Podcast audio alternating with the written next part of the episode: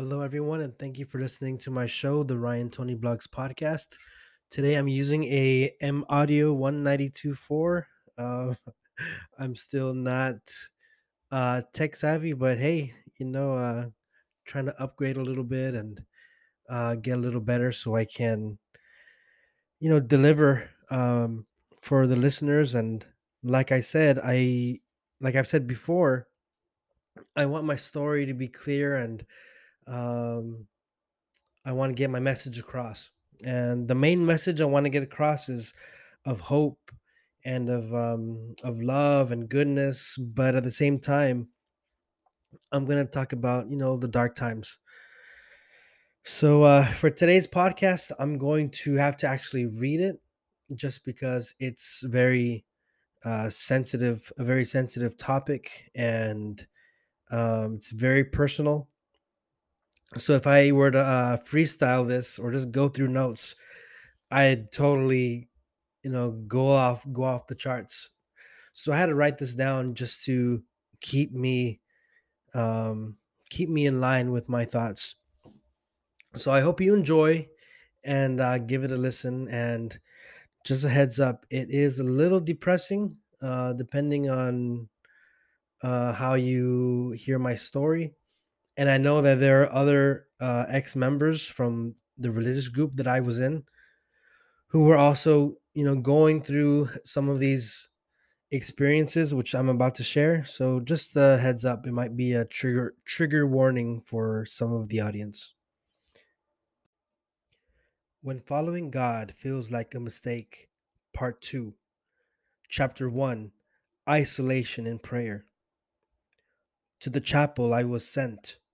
A room of prayer became my prison cell. I could not complain nor speak, for it was said that we had, quote, no rights, only duties. The isolation, the darkness, the humiliation, these became my friends, and I embraced them. My mind was clouded, and my soul was pale, for I just obeyed and did what I was told. From one thirty a.m. to late evening, I would be in my prayer chapel, my cell, alone, forgotten. Eventually, I would hide snacks behind a sacred image so I could munch on during the day. I was expected to pray non-stop and to grow in holiness during this time.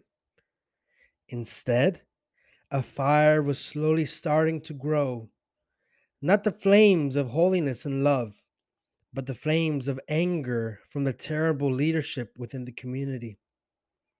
I would breathe slowly, painfully, praying that this nightmare would end. My faith never left, but I didn't sign up for this. I signed up to be a missionary, not to be locked up and forgotten. But it was my obedience to do this, and I could not question. Minutes, hours, weeks, and months had passed since I was given obedience to be in isolation.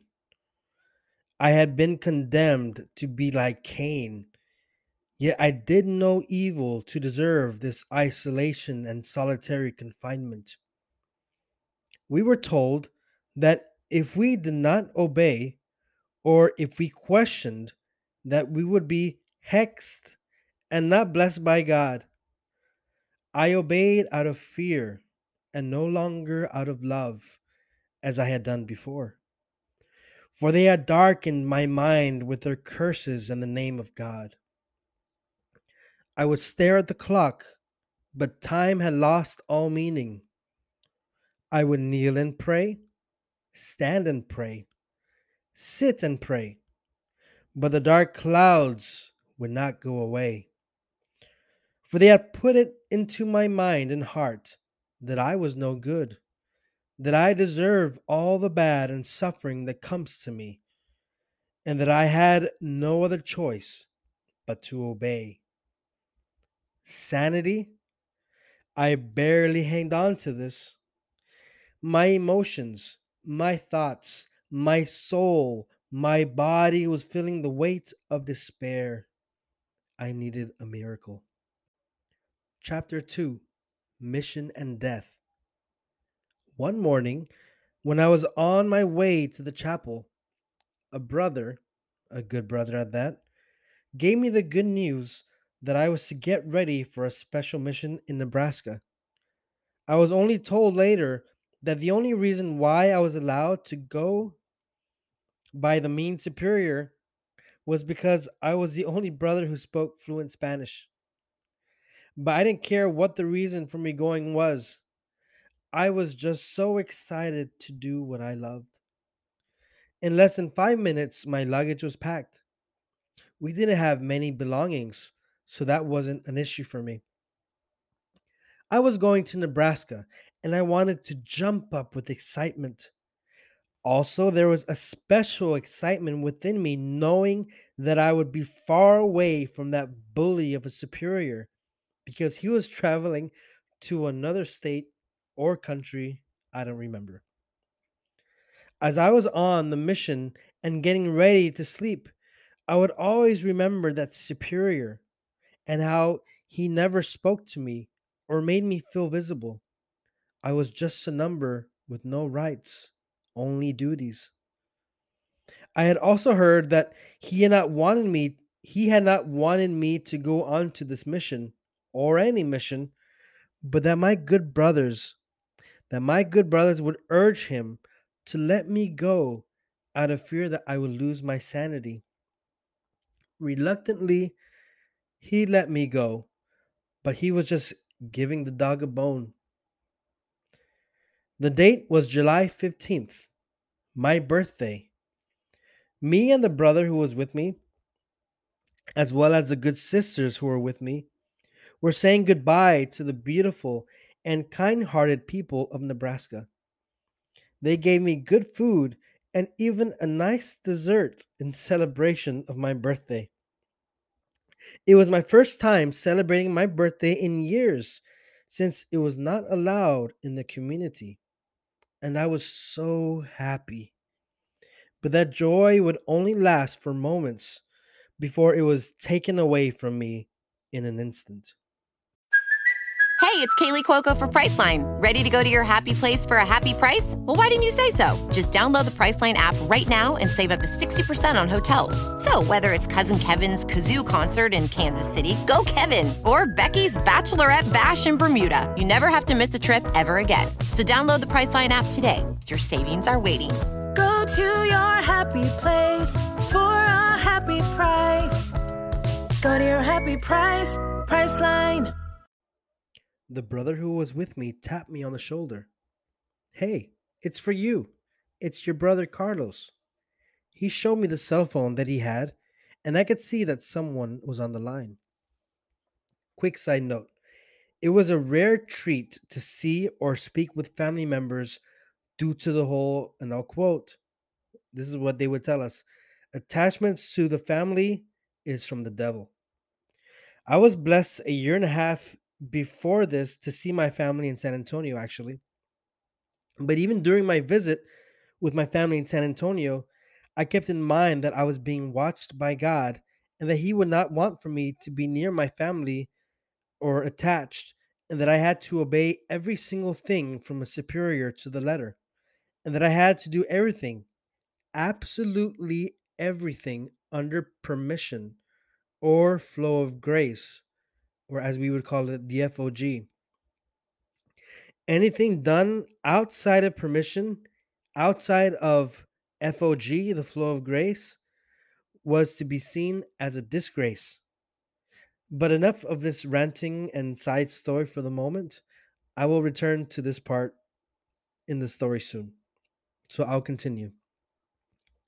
I grabbed the phone, full of excitement, and felt loved for the first time. Because in so long, my family hadn't called me. Or they weren't allowed to call me. I don't know. I thought my brother was calling me to wish me a happy birthday. But it was something else, which he was obliged to tell me. And this is how the conversation went. And just to give you a little bit uh, of context, Um, it was hard to talk to family. It was hard to uh, do phone calls because sometimes they're monitored, or because, you know, we're we're busy, quote unquote busy. But also, it also depended with the superior. Some superiors were like, "No, you have only two minutes." Other superiors were, "Yeah, go ahead." And so, anyways, in at this period, I hadn't spoken to family in quite a while since I saw them a year and a half earlier. So, well, here's the conversation. This is how it went. "Hey, Carlos, you remembered my birthday, man. I'm so happy that you called. How's the family?" There was a pause in his voice, but I, I didn't understand how come he wasn't sounding so happy. After a moment, my brother said, "Grandma is dead." Chapter three. A year and a half earlier. Things were a lot better for me at this time. I wasn't undergoing solitary confinement yet. However, I already had it in my mind that I could not act without the flow of grace or permission from the superior. It was an abuse of authority. Anyways, I also had in mind that I couldn't be attached to family, and that was pretty hard. Well, I was sent to San Antonio, Texas, where my family moved to after leaving Los Angeles. I went with my brothers and sisters who were missionaries. And sadly, the bully of a superior had to also come with us. I didn't know yet how messed up he was, but this trip was the beginning of my frustrations with him. My family came to the hotel where we were staying. It was the first time that I had seen my brother Carlos in nearly seven years. So you can imagine how thrilled I was to be allowed to see him and hug him. It was also the first time I met my little niece and to see my little nephew again. It was so difficult to keep the tears of joy and pride from falling down my face. I saw the happiness in all their eyes, especially in my father. It was such a happy moment to have a break from that separation from my family, whom I loved so much. But, but as our bonding would get deeper, I had to remind my family that I had a mission to take care of. They understood, and all was well. Well, on the day before we left San Antonio to return to the East Coast, both of my brothers, Stephen and Carlos, had spoken with my superior, Father Blank, to make a special request on my behalf. It turns out that Father Blank had told my brothers that I could go out with them, and that he was going to Carlos's house to do a special house blessing and to pray over the family. We were all so happy that we, we could get to be with each other alone for once, finally. I hugged my brothers and parents with so much force that we almost all fell to the almost fell to the ground. Well, we ended up eating at a nice restaurant in San Antonio. I remember the joy, the laughter, the hugs and kisses. Then, as we were wrapping up our meal, my mom said, "Ryan, let's go take you to see Grandma. She isn't far from here." Immediately, fear came upon me. I didn't have permission or the F O G to do that. And besides, Father Blank said that he was going to bless Carlos's house. I told my family that Father was supposed to be heading to Carlos's home at five p.m. And since it was nearing that hour, we decided to go straight to his house. There, we were waiting for Father to arrive. I texted him, called him, called him again. I must have called them seventy times. I wanted to ask permission to see my grandma, but he never answered. I wanted to know how far away he was from from my brother's house or to ask if he needed directions, but he never answered. It was getting late and my parents had to go to their homes. Steve had to go home and study, and the kids, well, it was past their bedtime. It was just me and Carlos. It had been the first time I was alo- I was alone with the champ in years, and I felt so miserable. Miserable and humiliated because Father Blank had promised to come bless his house and pray over the family, yet he never did. I called and called him, but no answer. Then I got through and spoke with a friend from San Antonio who was with the missionaries earlier. He had told me that they had all gone to the hotel and were already sleeping. I asked him, how long, how long ago had they been gone? And he told me a few hours. It was midnight. I was exhausted. I was sad. I was embarrassed. Carlos drove me back, drove me back to the hotel, but since I didn't have a key and all the missionaries were sound asleep, I, I had to stay in the hallway of the hotel. Miserable and forgotten by the superior whom I thought was, was supposed to take care of me and lead me. I knocked and knocked, but no one opened the door that night. Chapter four. Not caring for the sheep. After I heard the news about the passing of my grandmother, I was on the plane heading back to the East Coast. The brother who was with me was kind, compassionate, offering me prayers, but he also kept a wise distance. Upon arriving to the mission house, I asked immediately to see Father Superior, the bully. He had not yet arrived, but I waited for his arrival. My thoughts were all over the place. I was again fearing, fearing that I would have to be separated, separated from the community after just completing an awesome mission, mission in Nebraska. Real, reality was setting in, and I feared going back to my lonely prayer chapel, my prison cell. Then I saw the lights from the vehicle which the superior was riding in. He was finally home. I could see him driving in and parking from the window. Trying not to cry from the grief of losing my grandmother, I went outside to meet Father and to beg him mercy and compassion so that I could go home to mourn with my family over the loss of my grandmother. Father, I really need to talk to you right now. You see, my grandma... And then he interrupted me mid-sentence. And this is what he said. Now is not the time to talk to me. Leave me alone. Damn. I left his presence feeling shamed, angered, and the grief of not being able to be with my family at that time. I went into the woods behind the house to look up to the stars and beg God for answers. Why is this happening to me, God? I still love you, but why are you hating me? I wept and begged God for the strength for what I was to do next. I ripped out a blank piece of paper from my journal and wrote something like this.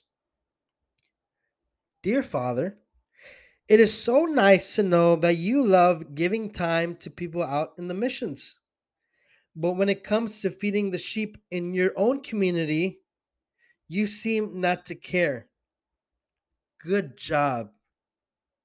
I posted it right by his door so that he could see it in the morning. And he definitely saw it in the morning. We had finished our prayers, and one of the brothers came up to me saying, hey, bro, uh, Father wants to see you. But this time I was not afraid. I was pissed and full of courage to talk to him like a man. I marched up to his room and knocked, waiting for him to open the door. As soon as that door opened and I stepped foot in there, he threw down the note that I wrote to him, and with a loud voice he said, "Why did you write this?" I was ready, so I barked back, "Because it's true."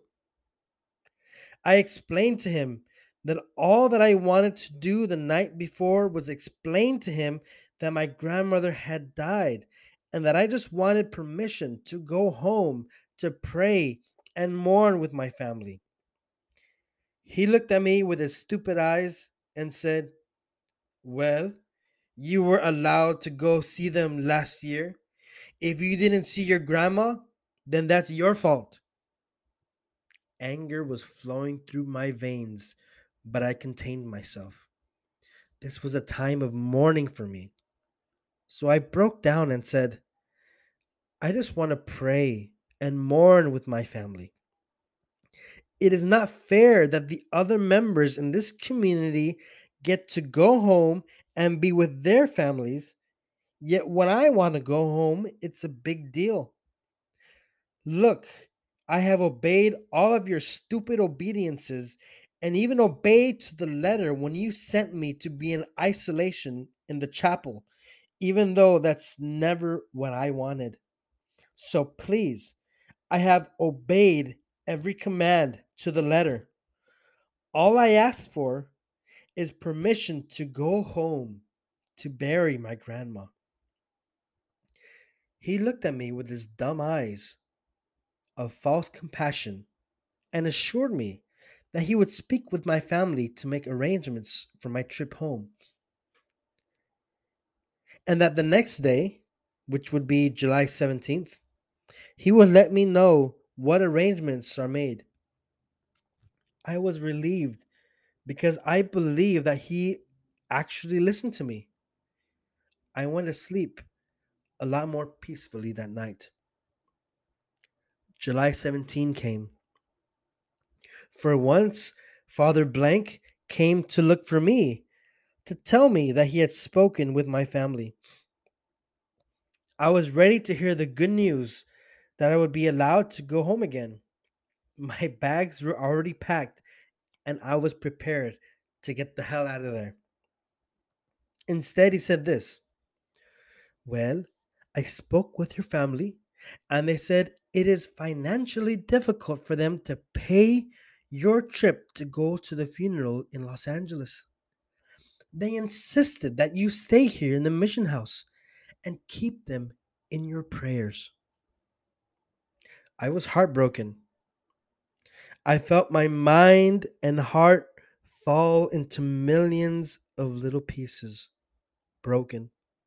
How could this be? I thought to myself. But I obeyed. And from there, I went back to my prison, the prayer chapel, to be forgotten once again. Chapter five. The Truth Comes to Light. My grandma's funeral had passed. Months had passed. I was no longer in such strict isolation as before, and things were starting to finally cool down. It was getting closer to Christmas, and the days were getting colder. I just didn't know how much colder they were going to get. On one December night, I received a call from my brother Steve. He was traveling through the East Coast with a few friends, and was calling to let me know that he was going to drive to the mission house to visit me. A few days later, Steve was knocking on our door, and as and I was able to give him a big hug. "Hey, I'm Latino. We we love we love to hug, okay?" Anyways, I was even more happy because the crazy bully cult-like Father Superior, Father Blank, well, he was out of town, and instead we had another priest as superior, but he was actually the vicar. This other priest was and still is a huge inspiration to me, man. And thinking of how he treated me with kindness and compassion, it always gives me a smile. After spending time with Steve at the mission house, he went to ask the vicar if it would be okay if you could take a couple of us out for breakfast. Without missing a beat, this good father said, absolutely, go on ahead and have a good time. There we were in IHOP. It was my brother, his friends, his girlfriend, another brother, and me. We were all sitting at one booth waiting for our breakfast. I remember this clearly. I was drinking my coffee and, cons- and could see that my brother had a troubled look on his face, like he wanted to say something. He brought the coffee mug to his face to cover his lips so only I could hear him, and he asked, "Why didn't you go to Grandma's funeral?" I looked at him confused and brought the coffee mug up to cover my lips just as he had done, so only he could hear what I had to say. And this is what I said. I spoke to Father Blank, and he said that the family couldn't pay my ticket, and that the family said that it would be better for me to just stay at the mission house and pray. Steve looked at me with a confused look that I had never seen on his face ever in my life. He brought the coffee to his lips and whispered, "That's not true. That's not what happened." There was a feeling of betrayal so strong in me that I lost my mind for a second. I was confused, betrayed, psychologically abused, lied to, kept from my family, and all these feelings and wounds found no healing. I stood up and threw the mug into the window, shattering it into pieces. I tore at my face and took out chug- chunks of flesh and had the taste of blood in my mouth. I was yelling in agony. And then the food was served. I woke up from my trance state to look around me. I hadn't thrown the coffee at the window. I touched my face and everything was just fine. I was not bleeding, but my soul was bleeding. My mind was bleeding from the torment of being of being played with. I asked Steve to tell me exactly what he was talking about. I had come to my senses and was a lot calmer by now. This is what Steve said. Father called us up, and we thought he was going to talk to us about making arrangements for you to come to Los Angeles to attend the funeral. Instead, he said that you were busy on a mission and that you hoped that the family would understand. He made it sound like you didn't want to come to Los Angeles and that you would rather focus on missionary work. I listened to my brother tell me the truth, that the family indeed had wanted for me to come to the funeral and that they were eager to pay for my ticket. But Father Blank, whom I respected and trusted, lied to me, and he lied to my family, and he made it sound like I didn't care about going to the funeral, that I didn't care about them, which was an evil lie, because I wept in his presence, begging for permission to be with them, to bury my grandmother. It was at that moment that I began to wake up. My trust for these bad superiors went downhill from there. But I had no idea that things were only going to get worse.